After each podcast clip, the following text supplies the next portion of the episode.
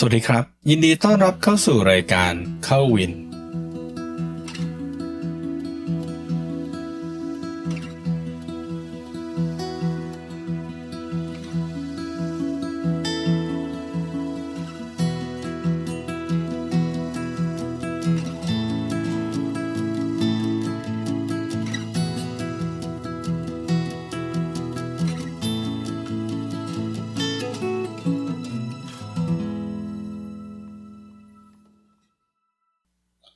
ก็กลับมาพบกับรายการเข้าวินใน episode ที่ 42 แล้วนะครับ ก็เออเป็นปกติที่จะมาในวันเสาร์นะครับเออถ้าถ้าตามเป็นพอดแคสต์ก็ก็จะทราบว่าจะ delay ประมาณเกือบเกือบสองสัปดาห์นะครับผมกับเออepisode Q&A นี้นะครับ ซึ่ง episode ที่เราปล่อยวันนี้ถูกอัดไปเมื่อถูกปล่อยหรือออกอากาศเมื่อวันที่ 20 มิถุนายนนะครับ ก็เป็น Q&A ครั้งที่ 5 นะครับ ก็คงจะได้เห็นใน show note แล้วนะครับ เรื่องคำถามก็มีสี่คำถามที่ผมคิดว่าน่าสนใจโดยเฉพาะกับกับนักวิ่งนะครับที่อยากจะทราบ เรื่องของผมเชื่อว่านักวิ่งมีความฝันและ หวังว่าครั้งหนึ่งในชีวิตจะจบมาราธอนให้ได้นะครับ แล้วหนึ่งในคำถามนั้นก็เป็นคำถามแรกที่เราจะถามใน episode นี้ ซึ่งก็คือเรื่องของการอยากวิ่งมาราธอนแต่ไม่มีเวลาซ้อมถึงสามสิบโลนะครับ ก็ผมก็ได้ให้ให้มุมมองที่น่าสนใจพอสมควรนะครับ ก็เพื่อไม่การเสียเวลาเชิญรับฟัง Q&A ครั้งที่ 5 ได้เลยครับ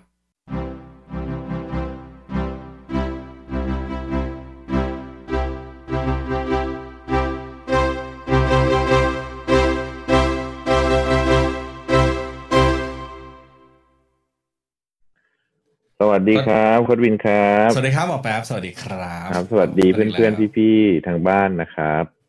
ก็วันนี้ กลับมาพบกับเอ่อเข้าวิน Q&A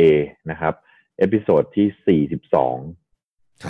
แล้วก็เป็น Q&A ครั้งที่ห้านะฮะวันนี้ต้องวิ่งห้าใช่ไหมใช่ใช่ใช่วันนี้ต้องมีเลขห้านะครับ เราก็เซตติ้งเดิมนะฮะเซตติ้งเดิมคืออัดห่างออกไปสองอาทิตย์แต่ว่าเราใส่เสื้อตัวเดิมนะฮะ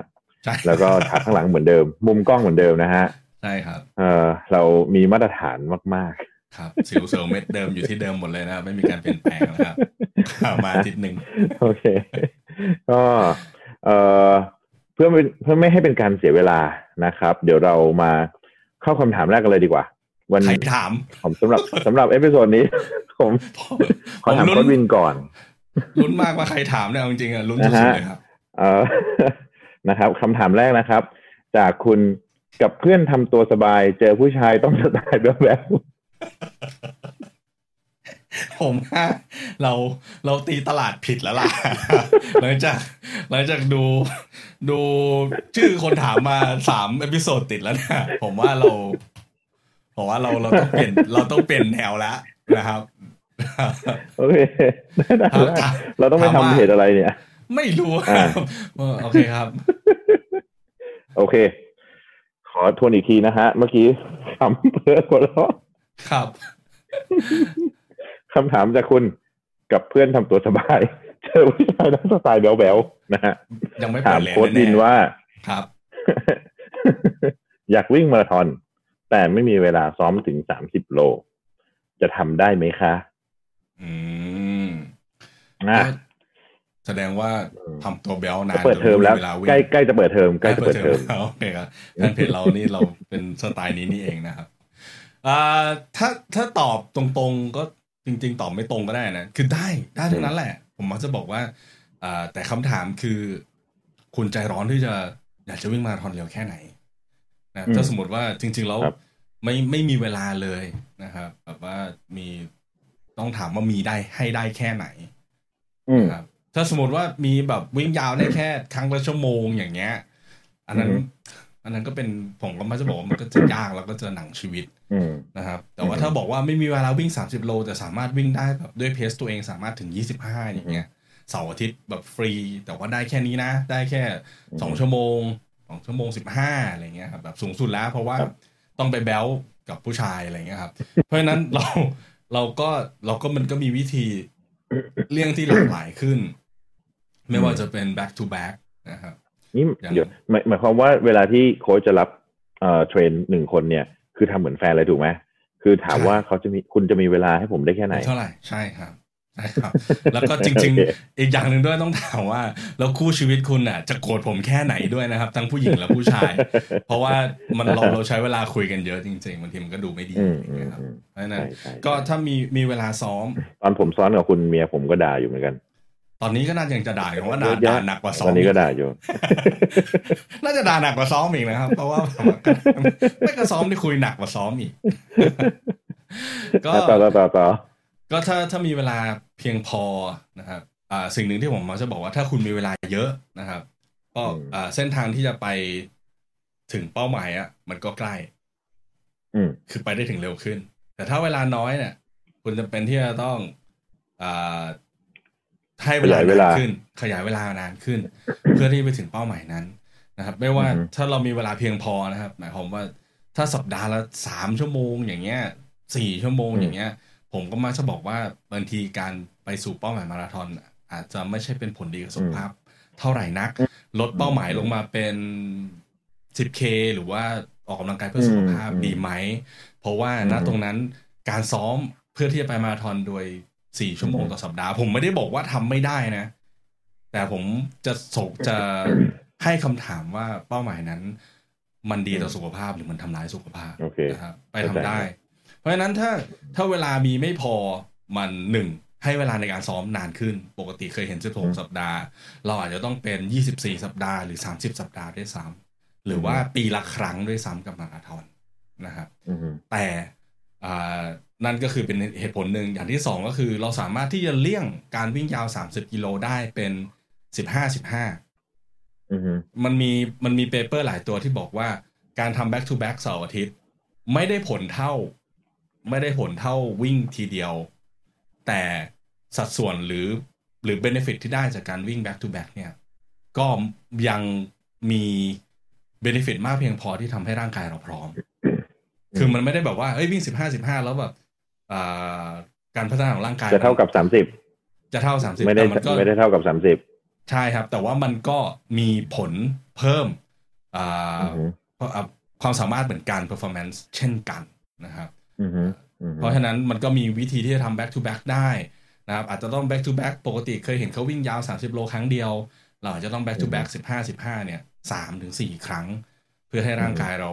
จะต้องไปเจออะไรอีก เท่าไหร่เกือบ20กว่าโลอะไรเงี้ยครับ เพราะฉะนั้นมันมันมีวิธีการทำที่ไม่ต้องวิ่งถึง30โลได้เยอะ ยกตัวอย่างเช่น Iron Man นักกีฬาผมที่ซ้อม Iron Man ที่เขาต้องวิ่งมาราธอนหลังจากเขาไปทำอะไรบ้าบอของเขาสองอย่างก่อนเนี่ยเขาวิ่งยาวแค่21โลเองนะครับ ส่วนใหญ่ไม่เคยเกิน25ด้วยซ้ำแต่เขาก็สามารถวิ่ง42โลได้ มันอยู่ที่ว่าการวางแผนให้ร่างกายเราพร้อมกับมาราธอนเนี่ย เราให้เวลานานแค่ไหน แต่สิ่งที่จะไม่เจอแน่ ๆ อันนี้อันนี้ อันนี้ต้องบอกกันนะ สิ่งที่จะไม่เห็นแน่ ๆ ถ้าไม่มีเวลาซ้อม30โลก็คือตัวนี้ คุณไม่ได้ฝึก mentality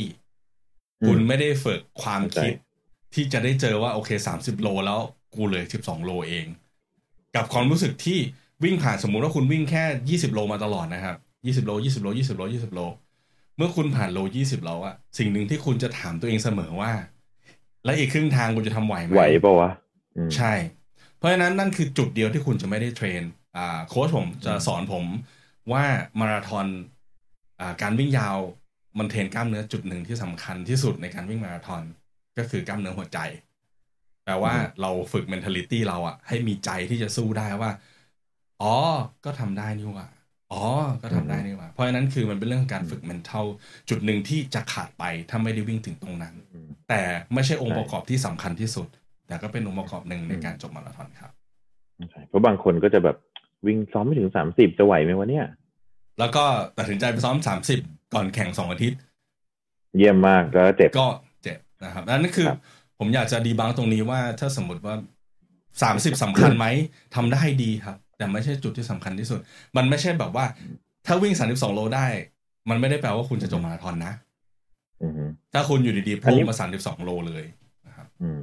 เข้าใจ อันนี้ผมถามโค้ดหน่อย ไม่ได้ไม่ได้ต้องการที่จะบอกให้โค้ดว่าแบบเฮ้ยอวดว่า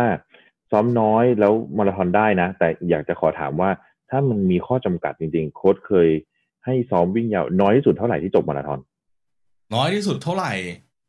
อืมอ่ายี่ยี่สิบต้นๆนะครับยี่สิบเอ็ดต้นยี่สิบสอง หนึ่งในนั้นก็อืมคนที่ผมคุยด้วยอะนายวิ่งเยอะสุดเท่าไหร่อะเฮ้ยไม่ไม่ไม่ผมผมยี่ห้าอ่ายี่ว่ายี่สิบแล้วรู้สึกวิ่งแค่ฮาฟแต่ว่าเขาวิ่งอืมสามวันติด อันนั้นเขาสามารถวิ่งสู่เสาร์อาทิตย์ได้ โอเค เพราะฉะนั้นผมเข้าใจก็จะผมก็จะเป็นอ่าอันนั้นอันนี้จำได้เลยเพราะว่าเขาเขาส่งอีเมลมาผมยังเก็บอีเมลนั้นไว้ก็คือ ผมให้สิบอ่าสิบสิบห้าแล้วก็ยี่สิบเอ็ดอ่า สามวันติดโดยที่เป็นสิบ k pace ก็แสดงว่าเขาออกเอาวันแรกสิบห้า k เนี่ย ผมให้วิ่งฮาล์ฟมาราธอนเพสแล้วก็เป็นมาราธอนเพสวันสุดท้าย ซึ่งเขาบอกว่าเขาหมดตั้งแต่วันศุกร์แล้ว ผมบอกว่ายังไม่หมดเชื่อดิ เพราะว่าเขาเขียนมาแล้วเขาผมก็ คือมันก็เป็นวิธีที่เป็นทำไมเลสสะสมด้วย แล้วก็เป็นการเขาเรียกว่าซิมูเลตความล้าของร่างกายอือฮึอ่าให้เขาด้วยเพราะฉะนั้นมันอยู่ที่ ศาสตร์และศิลป์ของโค้ชที่หรือว่าของคนเขียนตารางอะว่า จะทำยังไงให้คนที่มีเวลาน้อย หรือว่าอ่าไม่มีเวลาเนี่ย สามารถได้ผลลัพธ์ที่ดีที่สุดโดยใช้เวลาน้อยที่สุดครับประมาณยี่สิบไม่เกินยี่สิบอะแต่ถ้าน้อยกว่ายี่สิบผมไม่ค่อย ไม่ค่อยแนะนำแล้วนะที่จะที่จะไปน้อยกว่าไลยี่สิบขนดก็นั้นคือ ปีหน้าเพราะว่าเถอะใช่เพราะว่ามันก็ยังได้แหละอาจจะต้องใช้เวลานานหน่อยอืมอย่างที่ผมบอกอะว่าแบบผ่านจุดยี่สิบโลไปแล้วอะ มันจะมีข้อสงสัยตัวเองว่าจะต้องวิ่งอีกครึ่งทางเลยนะเว้ยอืมใช่ผมว่าฮะเป็นเป็นเรื่องของ mental มากกว่า โอเคฮะ ขอบคุณครับสำหรับคำถามแรกครับโค้ดครับผม อะมาอ่าอันนี้อันนี้ถามคำถามนี้ ผมว่าก็เหมาะกับชื่อเขานะครับอ่าครับถามจากแฟนเพจที่ชื่อว่าวางถุงกาวลง แล้วมาคุยกันดีๆนะครับ คือคือแสดงว่าเขาอยู่กับเพื่อนเขาอยู่กับเพื่อนแน่ๆนะครับเพราะที่ผมคิดนะ ว่าว่าแฟนเพจท่านนี้น่าจะมีกลุ่มเพื่อนที่ใหญ่ เลยสั่งให้ต้องวางโอเคถุงกาวลงก่อนนะครับแล้วเขาซ้อมวิ่งด้วย แสดงว่าเป็นแฟนเพจที่ดี ถามว่าอืมเห็นไหมเริ่มวิ่งพร้อมเพื่อนอะวางถุงกาวเสร็จแล้ววิ่งพร้อมเพื่อนแล้วนะครับซ้อมเหมือนเหมือนกันตลอด แต่ทำไมอืมเราเจ็บบ่อยกว่ามาก อืม อืม โอเคเข้าใจครับ ก็ข อบคุณคุณวางถุงเกาวลงแล้วมาคุยกันดีๆ นะฮะอะโอเค ก็ตอบคำถามนะครับ เริ่มวิ่งพร้อมเพื่อน ซ้อมเหมือนกันตลอดทำไมถึงเจ็บบ่อยกว่ามากนะครับอืมเอ่อผมว่าอย่างหนึ่งเลย อันนี้ตอบเอาแบบง่ายก่อนเหตุผลที่ง่ายก่อน เบสของแต่ละคนไม่เท่ากันอืมถึงแม้จะเริ่มพร้อมกัน แต่พื้นฐานแต่ละคนไม่เท่ากัน เอ่อบางคนอาจจะแข็งแรงนะครับ บางคนเล่นกีฬามาตลอด คือผมว่าตอนเนี้ยคนที่กลับมาวิ่งเริ่มวิ่งพร้อมเพื่อนเนี่ย ส่วนใหญ่ก็คือวัยทำงานแหละวัยตอนที่วัยเรียนอาจจะเป็นนักกีฬาด้วยกัน หรือไม่ได้เป็นนักกีฬาด้วยกันทั้งคู่ แต่อาจจะมีคนหนึ่งที่เฮ้ยเล่นกีฬามาตลอดนะครับ อาจจะเป็นกีฬาอื่นที่ไม่ใช่วิ่งนะซึ่งเขาก็จะมีการรักษาความฟิตการอะไรเนี่ย ในระดับหนึ่งกับอีกคนหนึ่งที่ไม่ทำอะไรเลยทำแต่งานปุ๊บแล้วจะมาเริ่มวิ่ง นัดกันเฮ้ยเรามาเริ่มวิ่งพร้อมกันเถอะฉะนั้นเบสของแต่ละคนเนี่ยอย่างแรกเลย ต่างกันแหล้วนะครับเอ่อซึ่งตรงนี้หมายความว่าทั้งความฟิตและทั้งความแข็งแรงของกล้ามเนื้อนะครับ ถ้าเกิดว่ามีความแตกต่างกันแน่นอนว่าอาการอัตราการเกิดอาการบาดเจ็บก็ต่างกันเอ่อถ้ากล้ามเนื้อไม่แข็งแรง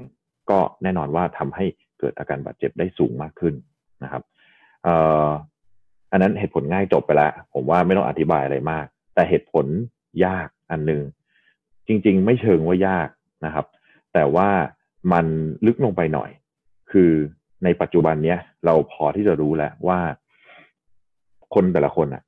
มีความเสี่ยงต่อการเกิดอาการบาดเจ็บไม่เท่ากัน แล้วเป็นตั้งแต่เกิด คือเป็นจากในระดับยีนอะระดับพันธุกรรม นะครับ บางคนเหมือนรู้สึกเหมือนเหมือนเหมือนแก้วอะคือนิดๆหน่อยๆแบบเจ็บแล้วนะครับ บางคนคืออดทนอึดไปได้ ก็หรือบางคนเนี่ย คือซ้อมยังไงก็ไม่ได้เจ็บเลย เพราะเขามีพันธุกรรมที่เฮ้ยไม่ได้เสี่ยงต่ออาการบาดเจ็บอยู่แล้วนะครับ ตรงเนี้ยมีรายงานเยอะขึ้นเรื่อยๆ ว่ามันมียีนที่เกี่ยวข้องกับอาการบาดเจ็บนะครับ ฉะนั้นเนี่ย บางทีการที่เราวิ่งพร้อมเพื่อน แล้วเราเจ็บอยู่นั่นน่ะ ทั้งที่อาเบสเท่ากันเล่นกีฬามาด้วยกันตลอด ไม่ได้หมายความว่าคุณอ่อนแอกว่านะครับ แต่ว่าคุณอาจจะมีไอตัวยีนพันธุกรรมอันเนี้ยอยู่แล้วในตัว ซึ่งลองไปถามลองไปถามคุณพ่อคุณแม่ญาตินะครับ บางคนเป็นอย่างเงี้ยมาตั้งแต่รุ่นคุณพ่อคุณแม่อืมนะฮะซึ่งไอ้ตรงนี้เนี่ย ก็มันมันถามว่าเราทำอะไรได้ไหม เราทำอะไรกับมันได้ คือเราอาจจะไม่ได้ซ้อมได้เร็วเท่าเพื่อน แต่เราจะสามารถรู้ได้ว่า เฮ้ย ถ้าเกิดเราเจ็บบ่อยๆ ทั้งที่เราก็พยายามเต็มที่แล้วนะในการป้องกัน พยายามกำจัดสาเหตุอื่น ๆ ปัจจัยอื่น ๆ ที่ทำให้มีอาการบาดเจ็บแล้ว เราอาจจะมีความเราอาจจะมีไอยีนตัวเนี้ยอยู่ในตัวเราก็ได้ ฉะนั้นต้องเหมือนเหมือนที่เหมือนที่โค้ชบอกเหมือนการซ้อมสามสิบโล นะครับ คืออาจจะต้องขยายฐานการซ้อมเวลาระยะเวลาในการซ้อมให้มันกว้างขึ้น ให้ร่างกายค่อยๆ ปรับตัว อย่างเช่นจะซ้อมออจะวิ่งมาราธอนปกติคนที่ไม่ได้เสี่ยงต่อการบาดเจ็บเลย อาจจะสามารถ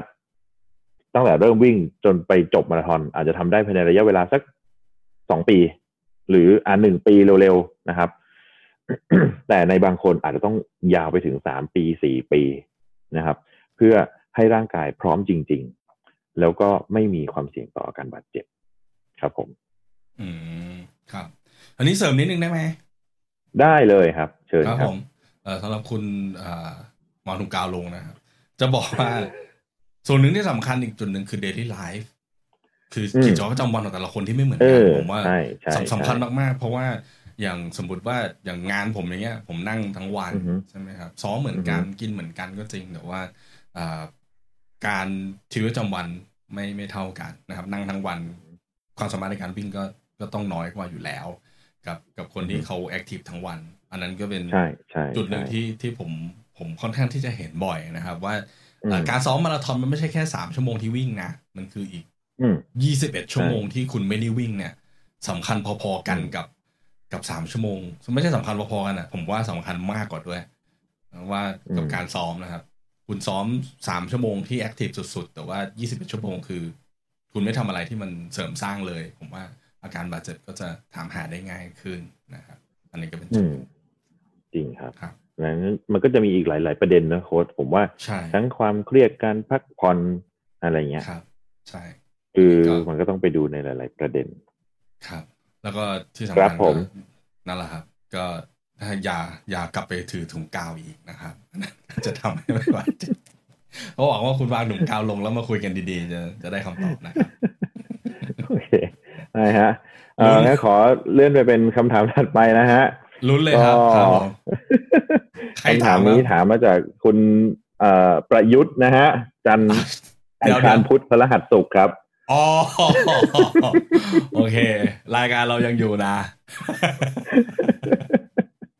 นี่บิ๊กแอร์แล้วนะเนี่ยโอเคครับโอเครอดไปได้นะครับอาคารพุทธเลยนะฮะเอ่อคุณคุณประยุทธ์จันทร์อังคารพุธพฤหัสศุกร์ถามว่า วิ่งสองคาบควรหรือไม่ควรครับ คือคุณประยุทธ์นี่ผมว่าเขาท่าทางจะขยันนะครับ อาจจะอยากวิ่งทั้งเช้าทั้งเย็น ไม่ค่อยเข้าประชุม ใจใจเย็นใจเย็นไม่หมายถึงว่าเขามีเวลาเห็นไหมเขาซ้อมเยอะไง จนโอเคไม่ค่อย ไม่ค่อยไปทำงานอะไรอย่างนี้ อืมอืมอืมโอเคโอเคเข้าเข้าเรื่องเลยเดี๋ยวตายนะครับฮะฮะครับ ก็เขาถามมาอย่างนี้ฮะ ว่าถ้าซ้อมเช้าซ้อมเย็นน่ะคือมันสมควรไหมหรือว่าใครที่เหมาะกับการซ้อมเช้าซ้อมเย็นอ่าอย่างผมเนี้ยผมผมเล่าให้โค้ชฟัง ผมแต่ก่อนผมเป็นนักว่ายน้ำ ผมซ้อมเช้าครับซ้อมเย็น อืม อืมซ้อมอย่างเนี้ยโอ้โหกี่ปีอะนานมากๆอะซ้อมเช้าซ้อมเย็นตลอดนะครับครับถามว่าดีไหมก็เออตอนนั้นก็ดีอะ อืมอืมแต่ถ้าเกิดว่าสมมุติเราเป็นตอนเนี้ยเรามาเริ่มวิ่งนะครับ เอ่อซ้อมเช้าซ้อมเย็นดีไหม จะพัฒนาเร็วขึ้นหรือเปล่า อืม ครับ เอ่อต้องตอบก่อนคำแรกที่ผมจะบอกในกกีฬาเสมอคือ more is not always better อือฮึ faster is not always better ก็คือมากอืมไม่ได้แปลว่าดี เร็วก็ไม่ได้หมายความว่าดี อันนี้พูดถึงแบบว่าใน general นะครับคือแน่นอนทุกคนบอกว่าก็กูอยากวิ่งเยอะอยากวิ่งเร็วใช่ คือ more กับ fast ในสนามแข่งอะดีนะครับ แต่ว่าในสนามซ้อมไม่ได้ไม่ได้แปรผันตรงนะครับ ถามว่าควรหรือไม่ควร ถ้ามีเวลานะครับแล้วมีการวางแผนอย่างถูกต้อง มีเวลาซ้อมมากเท่าไหร่โอกาสไปถึงเป้าหมายก็เร็วขึ้นท่าเร็วนั้นขึ้น ใช่ แต่ต้องไปด้วยความระมัดระวัง อันนี้สำคัญมากๆครับว่าว่าซ้อมเช้าสองคาบเนี่ย มันไปวางอยู่ตรงไหนของตาราง แล้วรูปแบบการซ้อมเนี่ย อยู่ตรงไหนของตาราง อย่างเช่น ถ้าเรามีเวลาจริง ๆ เลยนะครับสองคาบควรจะกระโดดเข้าไปเลยไหม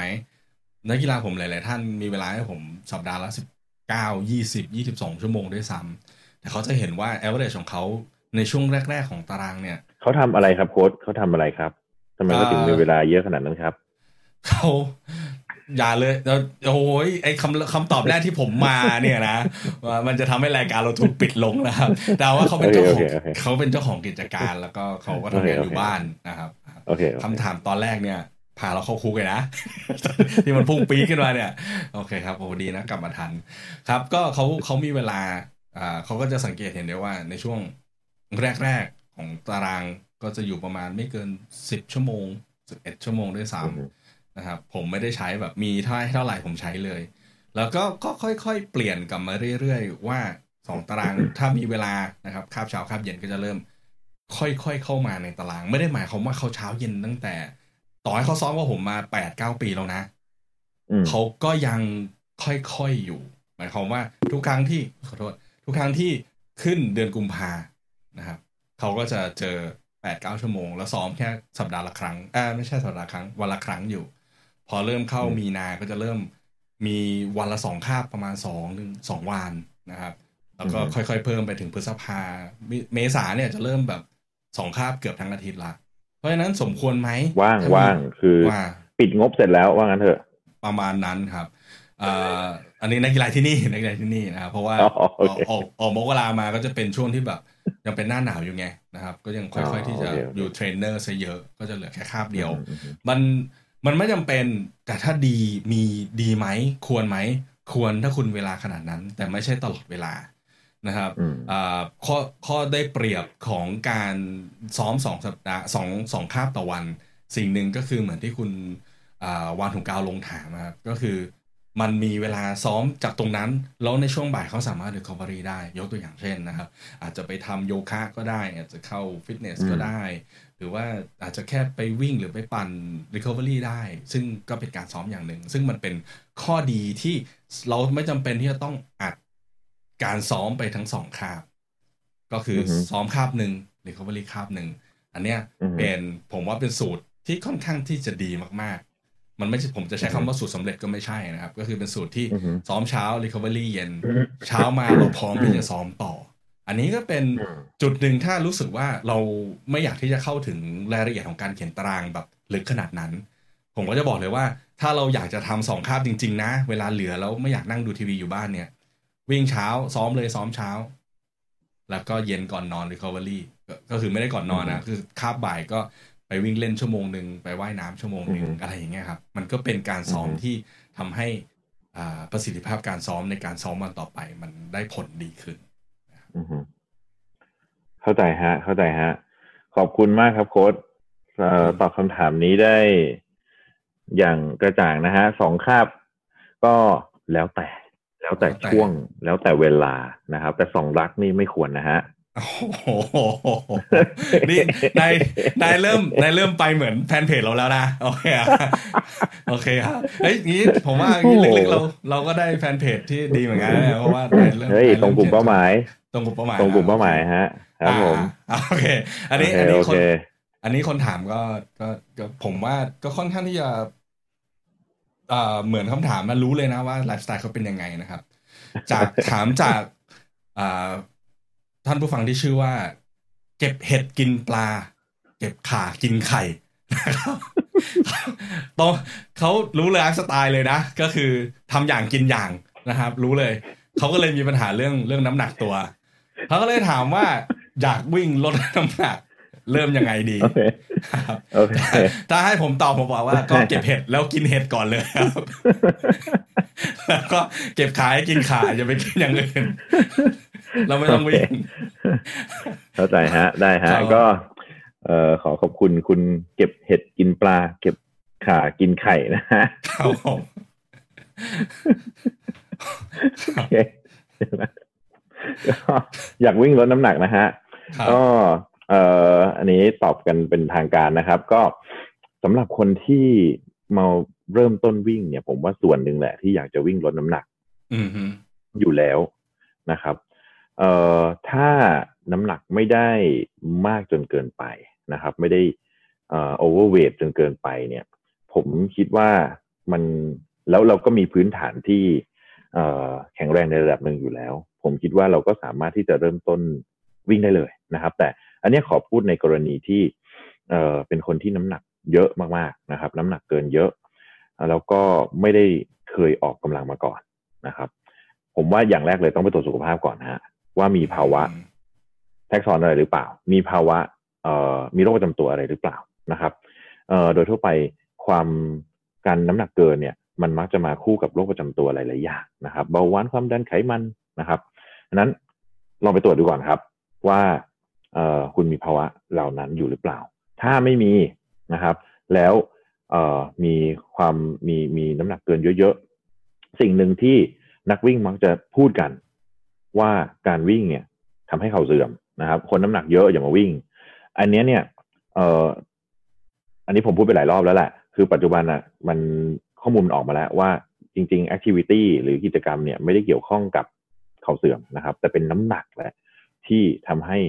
เอ่อที่เป็นปัจจัยที่เกี่ยวข้องกับภาวะเข่าเสื่อมมากกว่านะครับ ฉะนั้นสำหรับคนที่น้ำหนักเกินเยอะๆเอ่อ ถ้าอยากจะเซฟเข่าตัวเอง แล้วก็ลดน้ำหนักไปด้วย ผมแนะนำว่าอาจจะต้องหาวิธีการออกกำลังกายอะไรก็ตาม ที่ลงน้ำหนักน้อยกว่า เช่น ปั่นจักรยาน เดินในน้ำอิเล็กทริคอลอะไรพวกนี้นะครับ ให้น้ำหนักลดลงมาก่อนในระดับหนึ่งคำแนะนำทั่วๆไปก็ประมาณสักห้าถึงสิบเปอร์เซ็นต์เอ่ออย่างเช่นคนที่หนักร้อยโล อาจจะลดสักสิบกิโลไปก่อน แล้วค่อย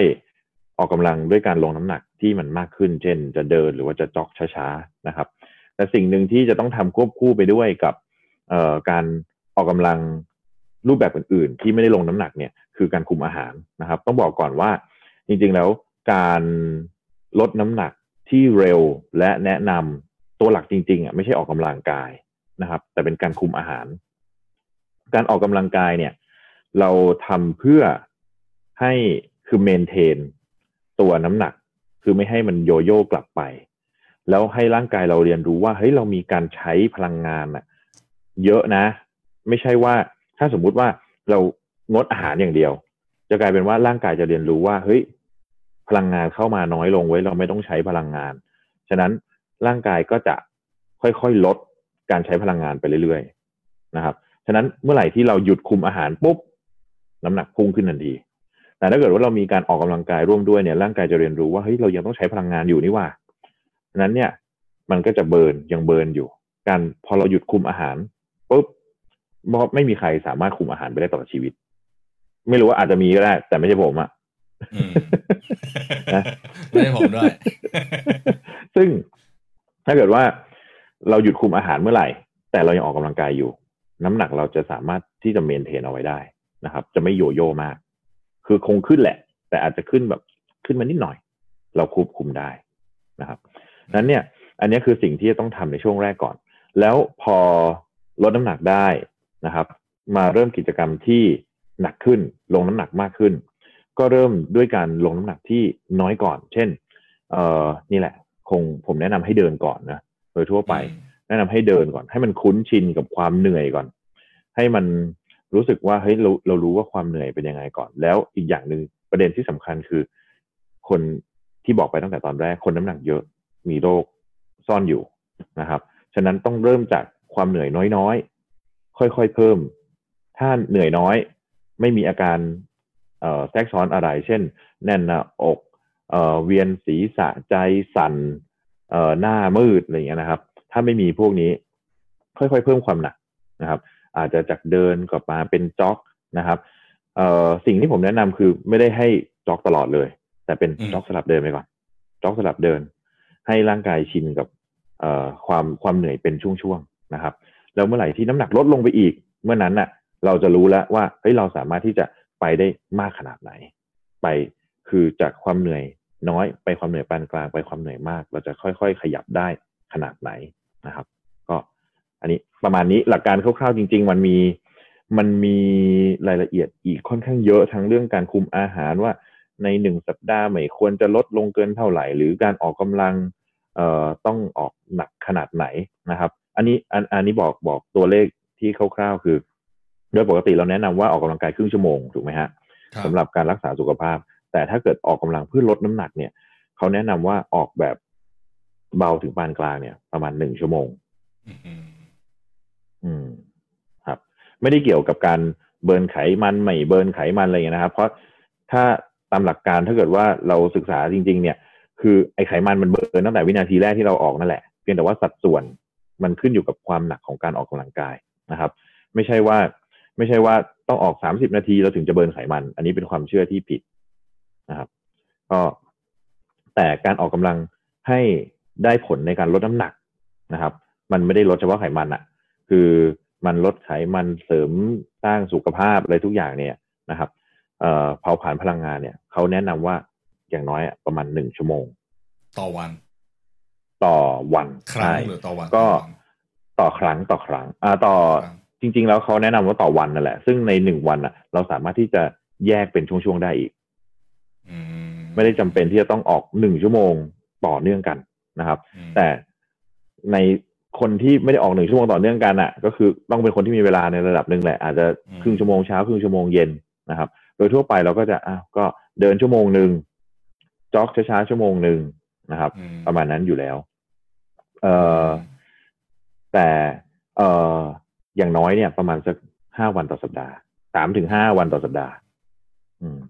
คือถ้าสมมุติ เอ่อ ตัว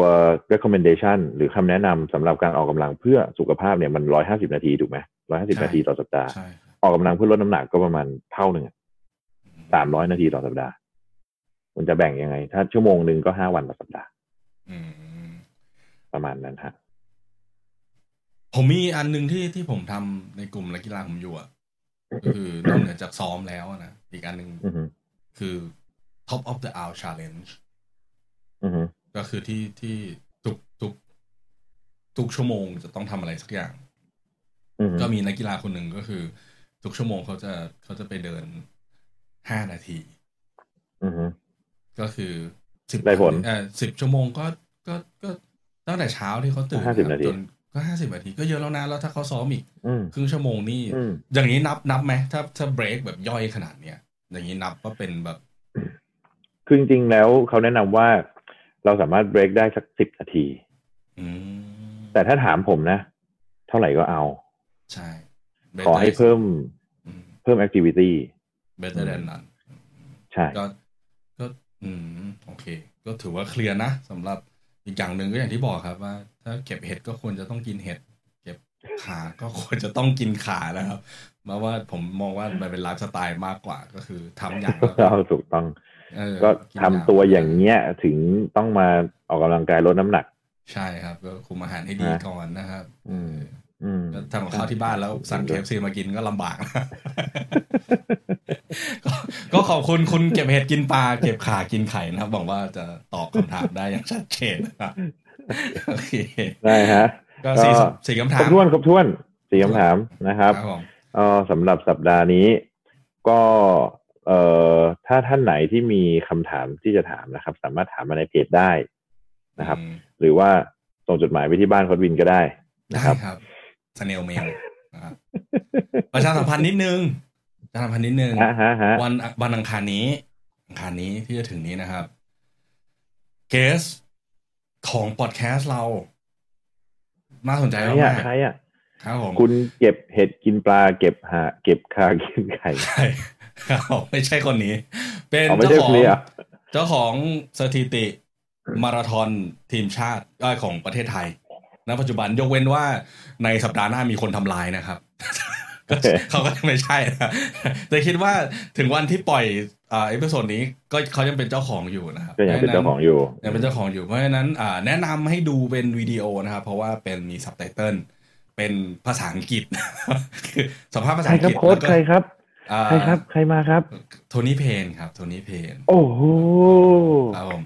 นะครับเจ๋งไหมเจ๋งไหมนะครับ แล้วก็สัมภาษณ์เป็นภาษาอังกฤษซับไตเติลก็ภาษาอังกฤษนะครับ โอเค เยี่ยมมากทำเพื่ออะไรล้อเล่นนะครับ เพราะฉะนั้นวิดีโอเราจะมีเออซับไตเติลพูดคุยกันประมาณห้าสิบนาทีโอ้มีเรา production นี่แบบสุดยอดอะพันล้านผมอ่าบอกเลยว่าจริง ๆ นี่คือ back office ของเรานี่คนเยอะมาก กี่คนครับที่มาทำหนึ่งคน ก็คือสัมภาษณ์เองตัดต่อเอได้งตัดต่อเองทำสับไตเติลเองนะฮะครับนักเลงพอนะครับนะฮะก็ก็ฝากโอเคติดตามด้วย เพราะว่าผมว่าอ่าแนวคิดหลาย ๆ อย่างในที่คุยกันกับโทนี่จริง ๆ แล้วคุยกันประมาณเกือบสามชั่วโมงนะครับ แต่อือฮึเอ่อตัดออกเพราะว่าขี้เกียจทำซับไตเติล ไม่ใช่ครับ เป็นเรื่องเราคุยกันเรื่องอื่น ก่อนที่จะเข้าอือฮึเนื้อหาค่อนข้างเยอะ เพราะฉะนั้นอือฮึผมมองว่าอ่ามีมีมีมีมีหลาย ๆ อย่างที่ผมว่าเขาเรียกอะไรเรซิปีหรือส่วนประกอบส่วนประกอบที่ทำให้เขาอยู่ในอยู่ในระดับสูงสุดของอาชีพเขาได้เนี่ย มันแสดงออกมาให้เห็นจากบทที่เราสัมภาษณ์กันค่อนข้างชัดเจนอืมครับผมว่าฝากด้วยฝากด้วยน่าสนใจฮะ น่าสนใจ น่าจะน่าจะเป็นสัมภาษณ์ คุณโทนี่เพนที่แรกนะ ที่แรกที่แรกไหมใช่ที่แรที่กแรแต่กว่าใช่ใช่แต่ว่าแต่อาจว่าจะปล่อย อาจจะปล่อยที่สุดท้ายสัมภาษณ์แล้วดองไว้ใช่ครับคือคือจริง ๆ ครับเราสัมภาษณ์กันตั้งแต่เมื่อปลายเดือนที่แล้วคือปลายเดือนอ่าเมพฤษภานะครับ ก่อนอือฮึก่อนปลายเดือนด้วยซ้ำนะครับ ก่อนครัที่บก่อนที่คุณโทนี่จะไปที่สัมภาษณ์อีกหลาย ๆ ที่นะครับอือฮึแต่เราจะปล่อยช้าสุดอืม เพราะว่าเราพอปล่อยต้งมีพอปล่อยไปปุ๊บส่งไปบอกคุณโทนี่เพนโทนี่ถามกลับมาอืมใครวะลืมไปแล้ว ลืมไปแล้วนะว่ามาออกรายการนี้นะครับ ก็ฝากด้วยฝากด้วยผมว่า episode นี้น่าสนใจนะครับผมครับผมเราจะเป็นเราจะเป็นได้ episode สุดท้ายของเราด้วยใช่ไหมไม่ใช่ อ๋อโอเคโอเค เดี๋ยวก็บอกว่าปล่อยแล้วยังเลิกเลยยังนะครับยังทำอยู่ยังโอเคนะฮะก็เดี๋ยวเรากลับมาพบกันใหม่เอ่อสัปดาห์หน้านะครับ เอ่อเข้าวิน Q&A episode ที่ 44 นะครับครับอันนี้ 42 จบไปละสัปดาห์หน้ามี 44 ครับผม ได้ครับผมได้ครับ ขอบคุณครับอบคุณมากเลยครับกดวินครับ สวัสดีครับ สวัสดีครับ สวัสดีเพื่อนเพื่อนๆพี่ๆทางบ้านครับ สวัสดีครับ สวัสดีครับ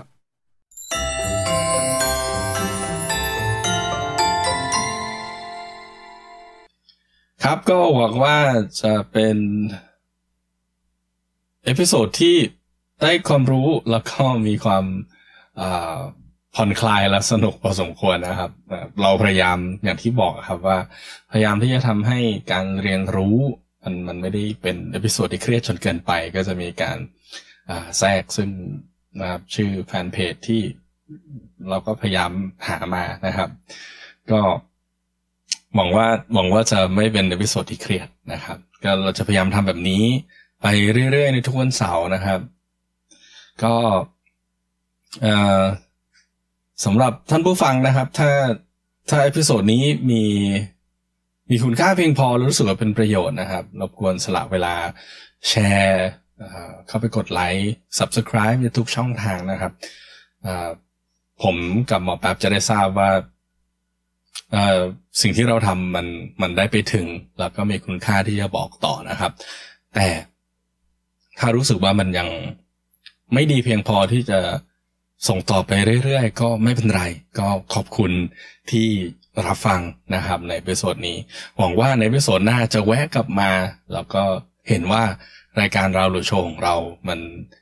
มีค่าที่จะส่งไปเรื่อยๆ นะครับผม ถ้าใครมีคำถามอะไร อย่างที่เห็นนะครับ เราจะพยายามตอบคำถาม ที่ท่านผู้ฟังผู้ชมส่งมานะครับ ติดต่อผมได้ ติดต่อหมอแป๊บได้ที่ podcast at lkrbkt com หรือว่าจะเข้าไปถามในเพจนะครับ ซึ่งจะเป็นเรื่องที่ดีมากนะครับไม่มีคำถามไหนนะครับ ที่รู้สึกว่าไม่ควรถามถามมาเลยครับ เล็กๆน้อยๆเราก็จะพยายามตอบให้นะครับผมก็รอคำถามจากท่านผู้ฟังนะครับ เช่นเคยนะครับถ้าใครมีคำถามในกีฬาถามมาเราจะแคะแงะเราแกะมันออกมา เราพบกันใหม่ใน episode หน้า สวัสดีครับ